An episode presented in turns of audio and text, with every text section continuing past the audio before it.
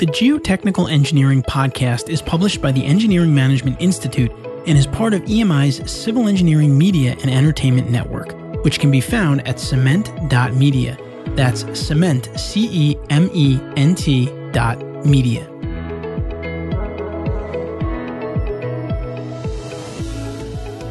This episode of the Geotechnical Engineering Podcast is brought to you by Colliers Engineering and Design a multidiscipline engineering firm with over 1,800 employees in 63 offices nationwide and growing fast. Colliers Engineering and Design maintains an internal culture that is nurtured through the promotion of integrity, collaboration, and socialization.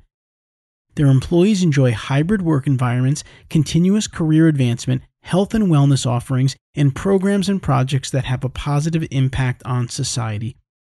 Colliers Engineering and Design stays on the cutting edge of technology, and their entrepreneurial approach to expansion provides personal and professional development opportunities across the firm.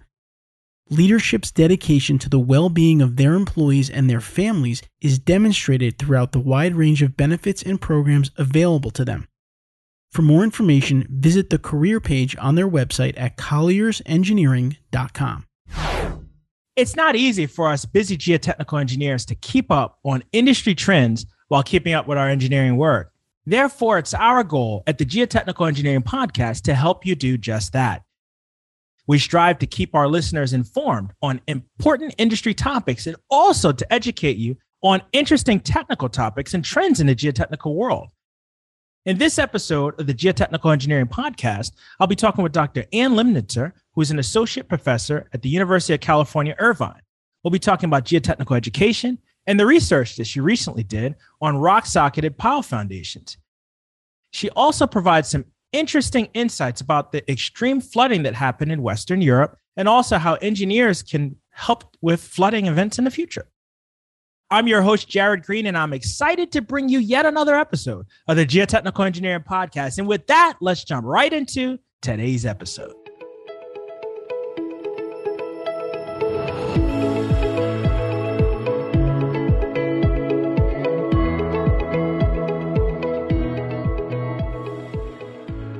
And welcome to the show. It's great to have you here with us. How are you doing? Thank you so much. I am doing fine and I'm excited to be here. Well, I would love it if you could tell our listeners a little bit more about yourself and what is it that you do on a daily basis? So, I am a professor in the area of geotechnical engineering at the University of California in Irvine. And since uh, UC Irvine does not officially have a geotechnical program, I am the one running it. So it stands and it falls with me but I've enjoyed it very much because I was able to build a, a, very nice curriculum. And I was able to have a very good relationship with the professional uh, geotechnical community in Orange County, which is huge. My job is it to educate undergraduate and graduate students at UC Irvine. I also do have a research group that consists on average of four to five PhD students. Sometimes we do have one or two postdocs in the mix, and we also have undergraduate students that are interested in research and helping out. On a daily basis, it's probably these components that determine the schedule. So it would be um, teaching the classes if it's in a quarter that I'm teaching, meeting with the students that need help and guidance on the research projects or you know, just talking with each other. I spend a typically substantial amount of time in the lab because my research work is primarily experimental, large scale experimental. So I work alongside my students doing everything from rooming the floor to installing strain gauges to installing hydraulic actuators and pushing piles to failure. It's good. It's a very close family type of relationship, but it's very rewarding. I do have a substantial amount of time during the day, which I should probably reduce on service work and on professional work. But that involvement has been very good for me and also for the geotechnical program at UC Irvine, just the connection to the societies out there. I have to imagine that to think of yourself as a department of one has got to be intimidating when you first start. yes. That's pretty awesome.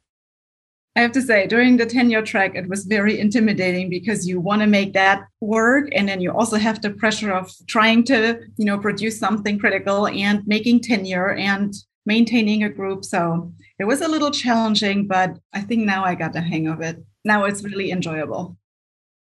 I'm sure it's going to be helpful for our listeners. We have a, a, number of listeners that are working on their pathway towards the PhD. We have some that are young professors. It's like, how do you do this, right? There's no manual, so to say, for how to do it. Our goal is to add more geotechnical faculty to the program. So that is a future goal. And if we do have valid candidates, let's, uh, I would be happy if we can start to have pushing and starting the conversation with the dean and uh, get more people on board because Orange County is the area in Southern California that I believe has the largest representation of geotechnical companies, over 230 companies. It's, it's the county is not very big. It's a lot. That's a lot. Yes, it's a very high concentration. Love if you could shed some light on um, student enrollments. From what I understand, when you look at student enrollments for geotechnical programs, seems like it's kind of low compared to other engineering disciplines. Why do you think that is? Is that true what I'm saying? and if so, why do you think that is? It is on average true. Uh, speaking for the universities in the University of California system and also outside, I believe a lot of it has to do with the perception. And multiple studies have shown that this to be true it started, for instance, I think it was in 1991 in the Journal of Education, the first study on the perception of various engineering disciplines. And I'm going to quote geotechnical professionals are often perceived as unsophisticated, awkward in public, poor communicators, and without any outside interests. There was another study in 2005 that almost confirmed the same, and in 2017. And it is a perception. It is not sexy to have something that's always underground. You don't see it. You don't see that cool, glassy, glossy looking skyscraper that everyone can say, oh, I was part of this construction. And and so students don't perceive it as having the same value and the same prestige. And even geotechnical engineers themselves don't in the last two years, we did a survey within the Earth Retaining Structures Committee of ASCE.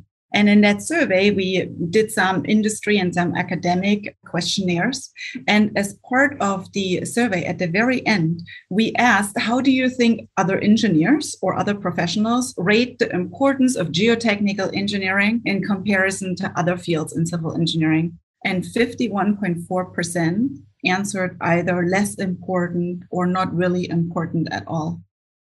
That's what geotechnical engineers thought because that survey was only among geotechnical engineers, primarily in the foundation area, what they think others think of them. And then we asked, where does that come? What are the stereotypes that you think exist out there? And the top answer, which I don't think is true based on statistics, was with 58% that it's lower salaries. But I don't think that's the main driver unless the national statistics don't take more recent salary escalations in like construction management or transportation engineering into account, or it averages out somehow.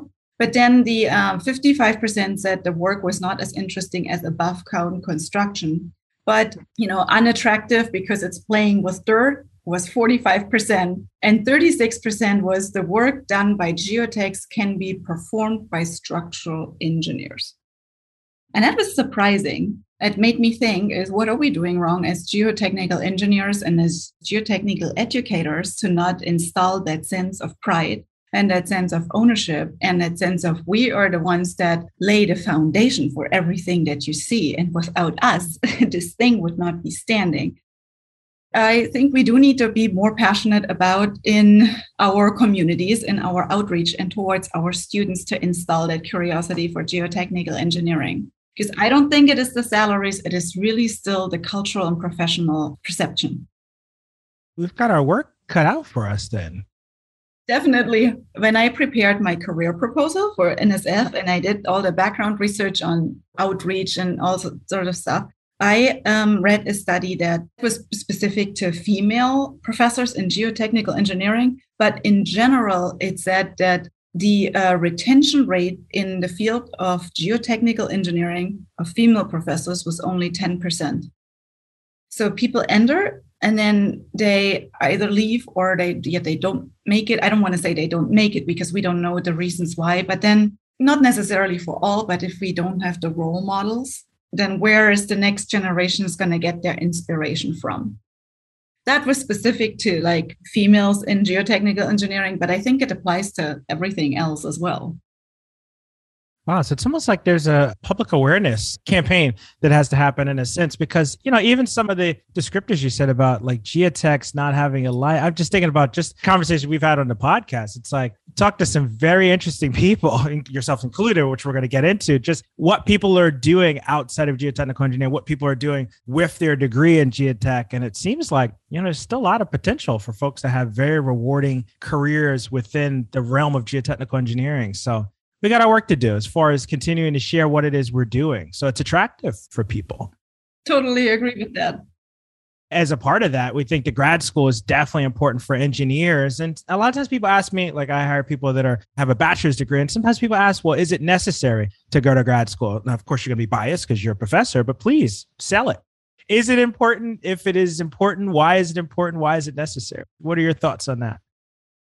Well, obviously, uh, I am speaking from the perspective of someone who went all the way through graduate school until the very bitter end. And I do not say that everyone should go that route, obviously, right? But I think going until a master's degree has become essential today.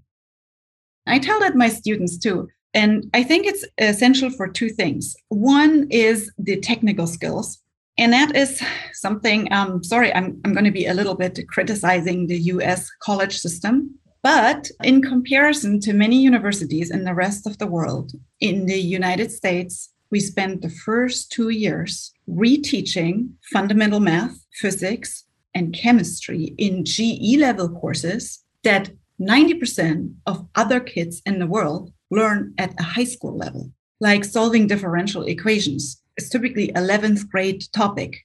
You don't have to put that in the first year. And there's nothing we can change about that right now in the school system because that's just how it's set up for each country. And so it's very difficult to change. And I recognize there are other AP level classes out there where it's more comparable. So until they really get into engineering, it's the third year of their education. And then they have only year three and year four. And what do you learn and what do you know after two years of engineering education? I would be scared to drive on a bridge designed by one of those, let's say by a freshly graduated student.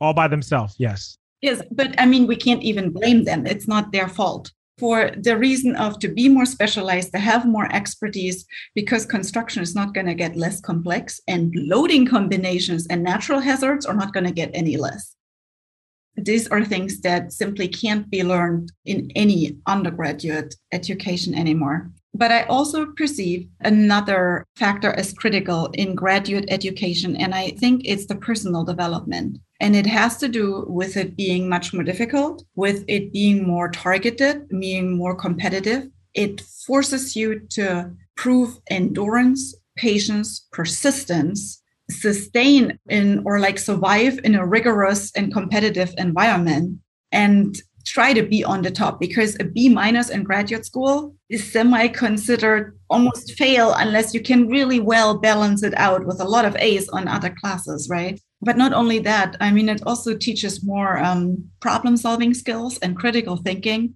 And I think that's appreciated by an employer. I tell most students that don't wait, but that's just my personal opinion. I think it is the easiest to add a master's degree immediately after the bachelor's degree. You will never be as fresh and as dedicated and as undistracted in your life than in that moment. And students don't believe me that. They say, oh no, we want to go and this undergrad was so hard and we need a break to find ourselves for one year by traveling around. Like, okay, who had that luxury, you know, 50 years ago? Seriously? Do it while you're fresh and you have the energy. And that survey that I told you about with the ERS, uh, where we ended up adding some general level questions, we asked the companies at which level they hire the most. And I need to cheat here really quick, but 56% of the companies said master's level. And then 15% said PhD and 38 said bachelor's. When we asked them if they think there is a lack of geotechnical engineers or professionals in the workforce, 61% said there is. And we asked them like to fill in the answers, and they said we have spent an entire year now looking for a qualified geotechnical young engineer. I'm thinking, well, we do have some work to do. We've got work to do, and then there are opportunities for those that are listening right now studying geotechnical engineering. It sounds like the odds are in their favor to get a good job. Definitely, the demand is out there, and um, companies are happy to invest and develop, provide career opportunities I ended up doing my master's right after undergrad. You know, I just want to get it done now while I'm fresh. yeah, I like that we said it before you're distracted with life. But I guess it does come down to opportunities. You know, sometimes can't get a fellowship or research opportunity isn't present. I think it's really hard to go far in geotech without that master's. I would echo what you're saying there when I did my master's, it was at Cal State Long Beach, my first one. You know, it is a class that where all the graduate level classes are taught primarily in the evening so that professionals could attend. And there were a lot of professionals attending, but based on like the family demands, the work demands, the daily schedules, more than one class a week with three hours per night and homework and exam studying, it's there's no work-life balance or nothing anymore. So it is hard. I guess it's preparation for life when we think about what the daily life looks like now, right? There's just so many things that have to get done. Let's talk a little bit about uh, research. And I know you've done research on rock socketed pile foundations. So, for the listeners that might not be familiar with that type of pile type or pile installation, tell us a little bit more about that. So, my research in general is predominantly in the area of deep foundation engineering and soil structure interaction, even though I have a ton of other projects within SSI going on as well. I am very interested in the behavior and the performance of pile foundations. Rock socket foundations are unique in the sense that you install the pile and primarily what we call it in California the drill shaft. In Europe, that's not so common. It's called a bored pile still into the bedrock and uh, taking advantage of the high strength and the high stiffness of the rock material.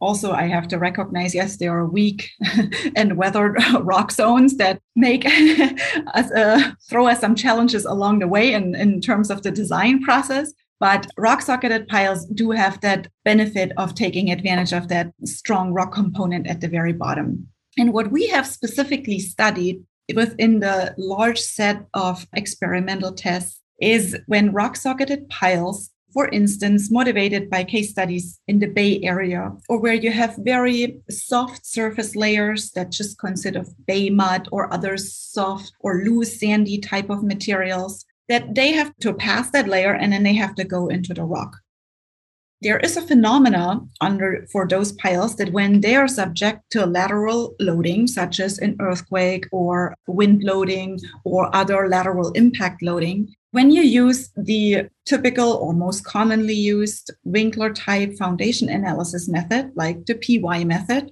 what it says that or what the results that you get is a shear spike.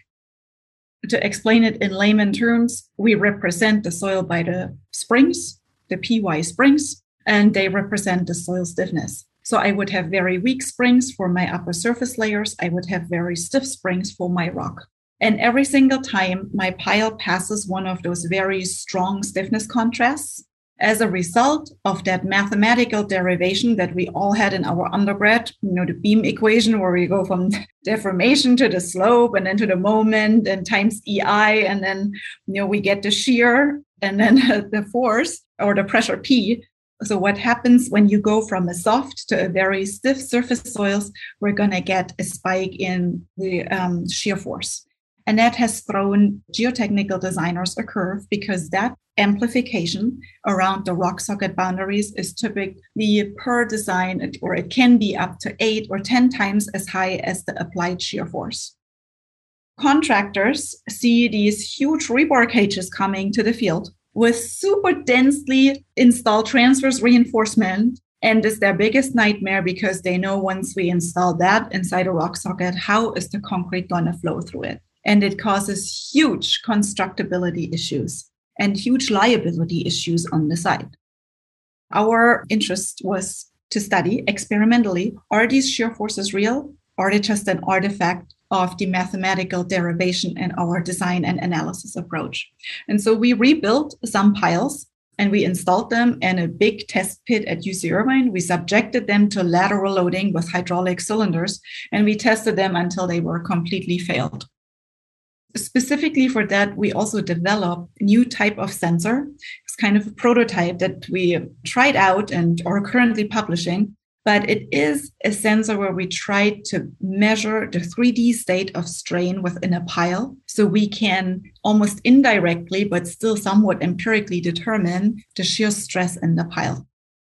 What we observed is that this artifact of this huge shear magnification that causes so much challenge to the designer and the contractor when the pile passes through those stiffness contrasts was not real at least not in that magnitude that it was predicted. We noticed maybe you apply five kips at the top, you may be getting eight or nine kips near the rock socket. But what the PY analysis sometimes would suggest you apply, I don't know, two kips at the top and you get 15 down there. That was uh, my most recent research endeavor. And so, together with a ton of instrumentation, the simulated earthquake loading, we reached the conclusion that uh, we finally have some experimental data that prove and they are a relief to many designers and contractors that uh, these huge magnifications are not real. Plus, we have the rock socket there anyway, right? It's going to take and absorb some forces regardless. So, why is no one taking in account the confinement that you have? And so our ultimate goal with that is so right now we tested three piles. We're planning to test three more and then do a whole load of uh, numerical sensitivity studies and parametric evaluations. And then once we have enough cases using finite element analyses, and once we have that, our ultimate objective is to develop some design charts and guidance that people can use to kind of uh, get a more realistic feeling of what is really there in terms of internal demands honestly, I don't know how somebody couldn't be excited about geotechnical engineering. That's changing the industry. It's like when you fast forward, that changes how we design the elements, how we construct the elements, what those materials look like, what the material cost is, the carbon footprint, the embodied carbon. I mean, there's a lot that happens there. So that's awesome. You're right. Like over design is pretty much a huge taxpayer burden, right? And if you do this for hundreds of piles, it's like a irresponsibility on our end on what we do with taxpayer money. And the interesting thing is that the original idea or some part of the idea actually stems from the DFI drill shaft committee and the conversations we had in there. And then we took it a level further, and the National Science Foundation recognized this as such a fundamental but influential issue that we received funding from both entities for the study. Plus, maybe we can develop some more sensors that would help to solve some other similar problems. Well, I was going to ask you a little bit more about, you know, rock socketed piles and how they behave and what are some of the things from a design and construction? What are some of the challenges that, that engineers face? You touched on some of those with the artificial spike and the shear as you go down the shaft. But what are some other things that folks should be thinking about? think from a contractor's perspective, it's always the quality assurance when you install because the rock quality is never fully known. Like in our experiments, we assumed it to be perfect rock. But when do you ever have a perfect rock, right? We simulated it with high strength concrete. But a real challenge is how do you represent weathering and weak rock within the first uh, maybe upper foot or maybe two or three foot? The next thing is when you start drilling down there, you're breaking off and breaking out some of the rock, depending on whether it's weathered or not. And just from a constructability issue, that is a huge challenge to contractors and uh, engineers alike. How do you account for the existing confinement of the rock that is there? Some don't want to put any reinforcement in any rock socket.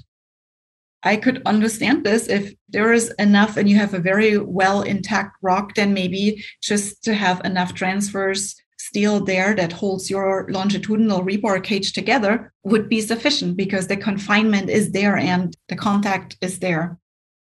I think there are more challenges in areas where you have more complex loading, like seismic loading. For I believe for axial pile design, we are pretty well ahead of the game, especially now with rock coring and rock drilling. And if you get some good samples, we can get relatively confident design going for those piles.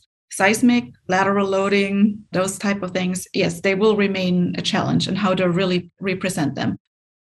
I have recently seen some interesting developments on how to represent the load transfer within rock socketed piles using the structurally motivated strut and tie model. And that has shown um, very reasonable results, a very good representation of load being transferred using the compression and tension struts until your load axial, both axial and lateral, reaches bedrock.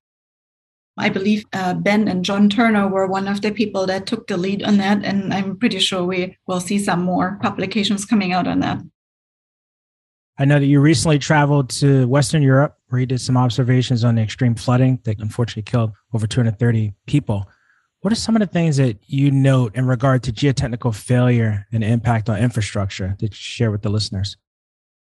So the uh, Western European floods they occurred in July, uh, July 14 through 16 of 2021, and they were primarily driven by very strong precipitation. Some of which was anticipated, some of it was also known to the fullest extent until short before. Just no one believed the numbers that they were predicted.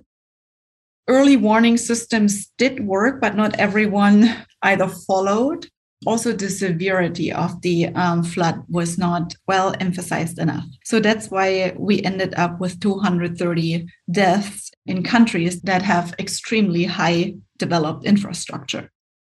They both occurred in Germany and in Belgium. The Netherlands and Luxembourg were also affected, but there were no fatalities there. And so we mobilized a, a team from GEER. I had a co lead, uh, Professor Nina Stark from Virginia Tech. She's also German. They used the two German geotechs from the US to navigate muddy waters past the flood. And we took a team with us. In the end, we ended up having a team of 17 people internationally with local and US and Dutch and Belgium uh, representation we visited first the various areas um, that you might have seen in the news, where, for instance, this huge uh, gravel pit that filled with water ended up sucking entire agricultural fields and part of towns into the gravel pit as it filled with water. The area was known as a floodplain, but there was nothing you can do with this extent. And then the pictures afterwards, they show crater type of, it almost looks like the Grand Canyon and I can provide you some of the material like that. So our listeners have an idea of what we're talking about, like just, just the severity of it. So that was one of the hotspots that we visited, and it was also nationally broadcasted. Besides multiple other regions, I think the one that stands out predominantly is the valley of the River Ahr. And in there, it really looked like a war zone. It is a very small river. Imagine the width in its um, normal flow bed, maybe between two and three meters. Its depth, 60 centimeters, two feet, maybe two and a half feet. During the flood, it uh, raised from 60 centimeters in some locations to 11 meters. So that is 33, 35 plus feet. And the river turned into just a raging flow of water. It is a valley, so we have the slope of the mountains on both sides. Some had vineyard, others was just rocky type of hilly landscape. The soil was almost nearly saturated at the time where that major low pressure system hit the area. The first thing that happened is we saw tons of cars, tons of caravans, tons of trees being ripped out. They were all transported. They crashed into infrastructure components such as bridges. They blocked the cross sectional area for the water to flow through. There was no clearance, nothing left.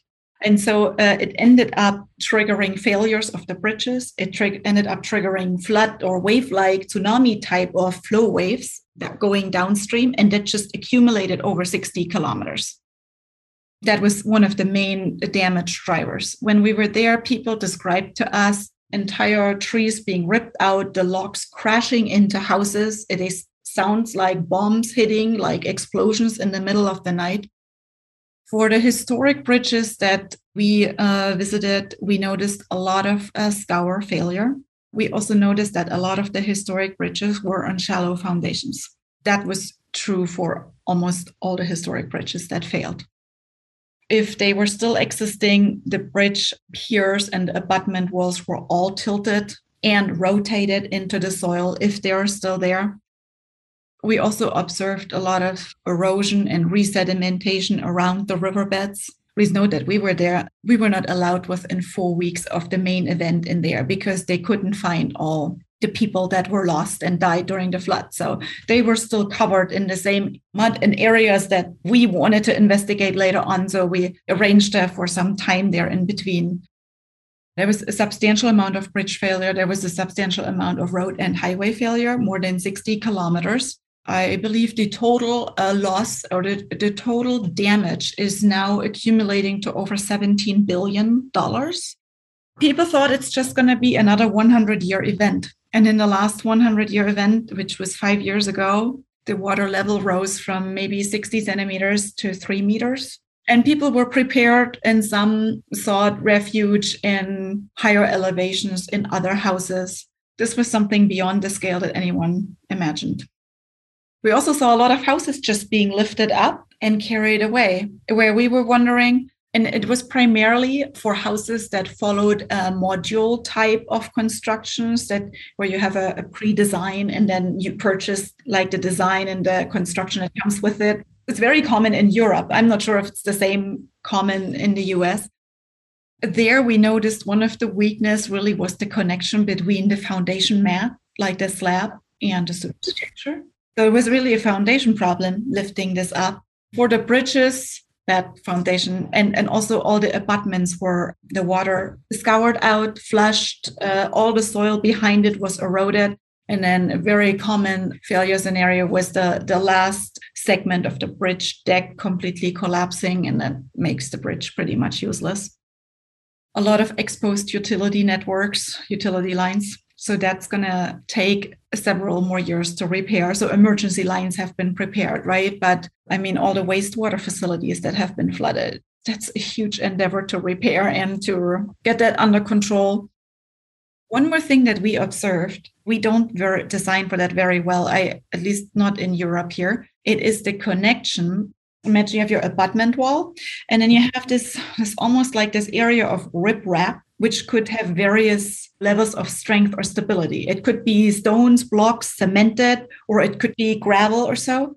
But it was almost that area in every scenario that was first washed away. And then it was so easy to just go underneath the abutment or the foundation structure.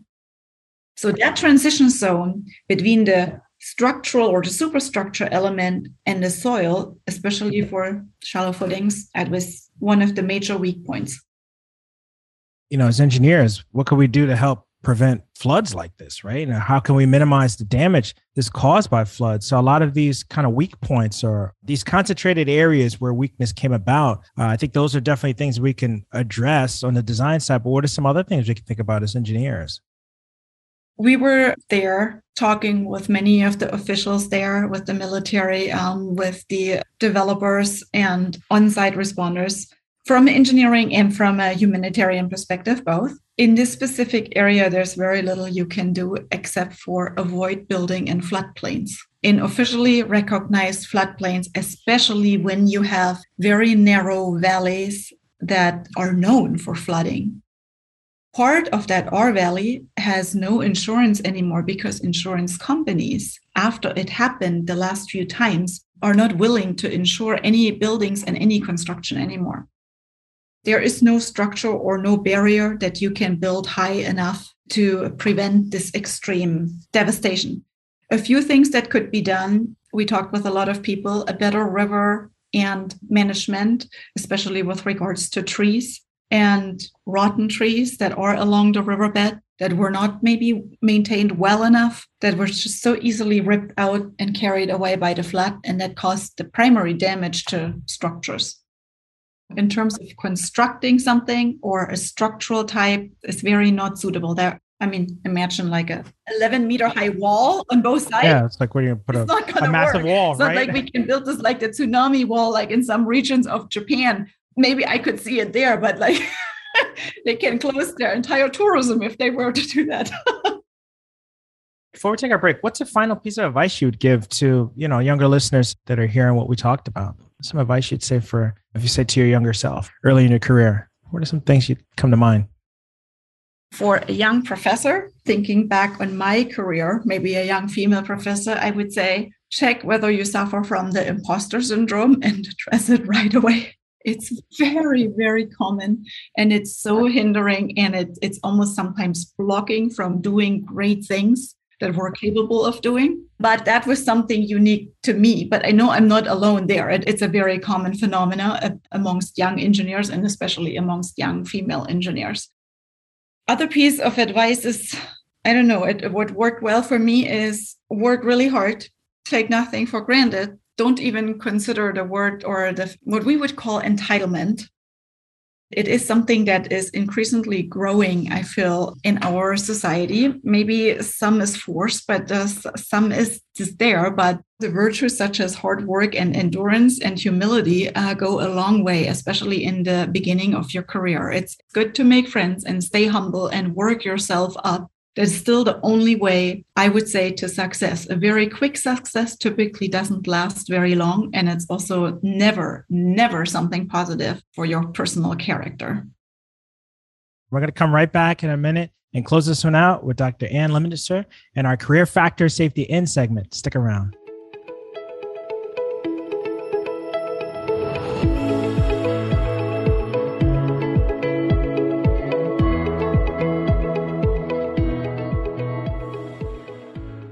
Welcome back. It's time for our Career Factor Safety In segment. In geotechnical engineering, just like many disciplines of engineering, it's important to incorporate a factor of safety into your design. But what about incorporating a factor of safety into your career? Today, of course, we're speaking with Dr. Anne Lemnitzer. And you've already had a very successful career. When you look back at your career, what's one thing you implemented in your career to give yourself a factor of safety in your career? Jared, this is a very good question. And I have to poorly admit that I don't think I was one of these people that knew the concept of factor of safety. Maybe I only added load factors to all the drama that could happen, but, but not enough resistance factors for what could not.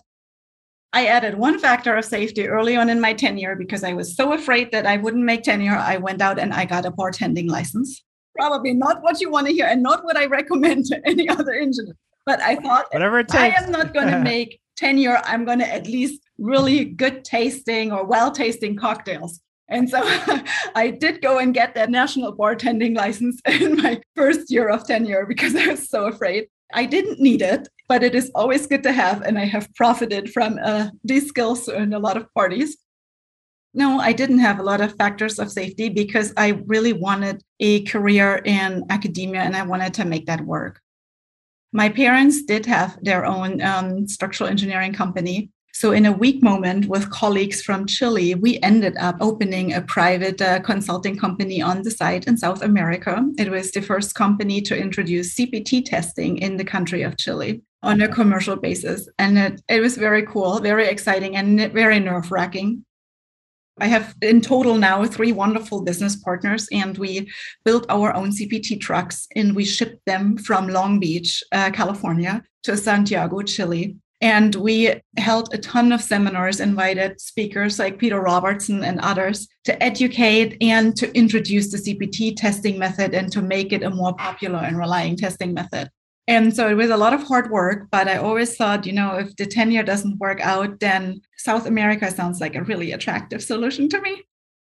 So that was a little backup besides my parents' little company. But for all those who know they have like an entrepreneurial and adventurous side and skill, then capitalize on it. Even if it's just something small, you never know what it's going to develop into. So thank you so much for coming on and sharing all the great insights the information you shared, I know it's going to be great advice for our listeners. I know it was helpful for me. If listeners want to reach out to you, what's the best way for them to find you on social media or an email you want to share? My work email is alimnitz at uci.edu, but if you type my name into Google, it will direct you either to my website or to the University of California's website where you can easily reach out and get a hold of me. Thank you so much for coming on. This is great. Thanks for having me.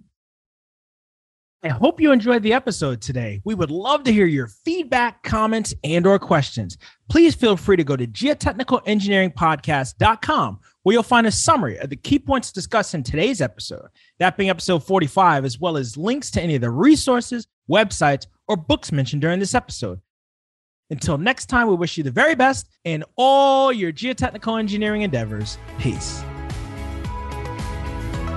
The Geotechnical Engineering Podcast is published by the Engineering Management Institute and is part of EMI's Civil Engineering Media and Entertainment Network. The opinions on the show are those of the host and guests, not their employers. For information on EMI's people and project management skills training programs for civil engineers, visit engineeringmanagementinstitute.org.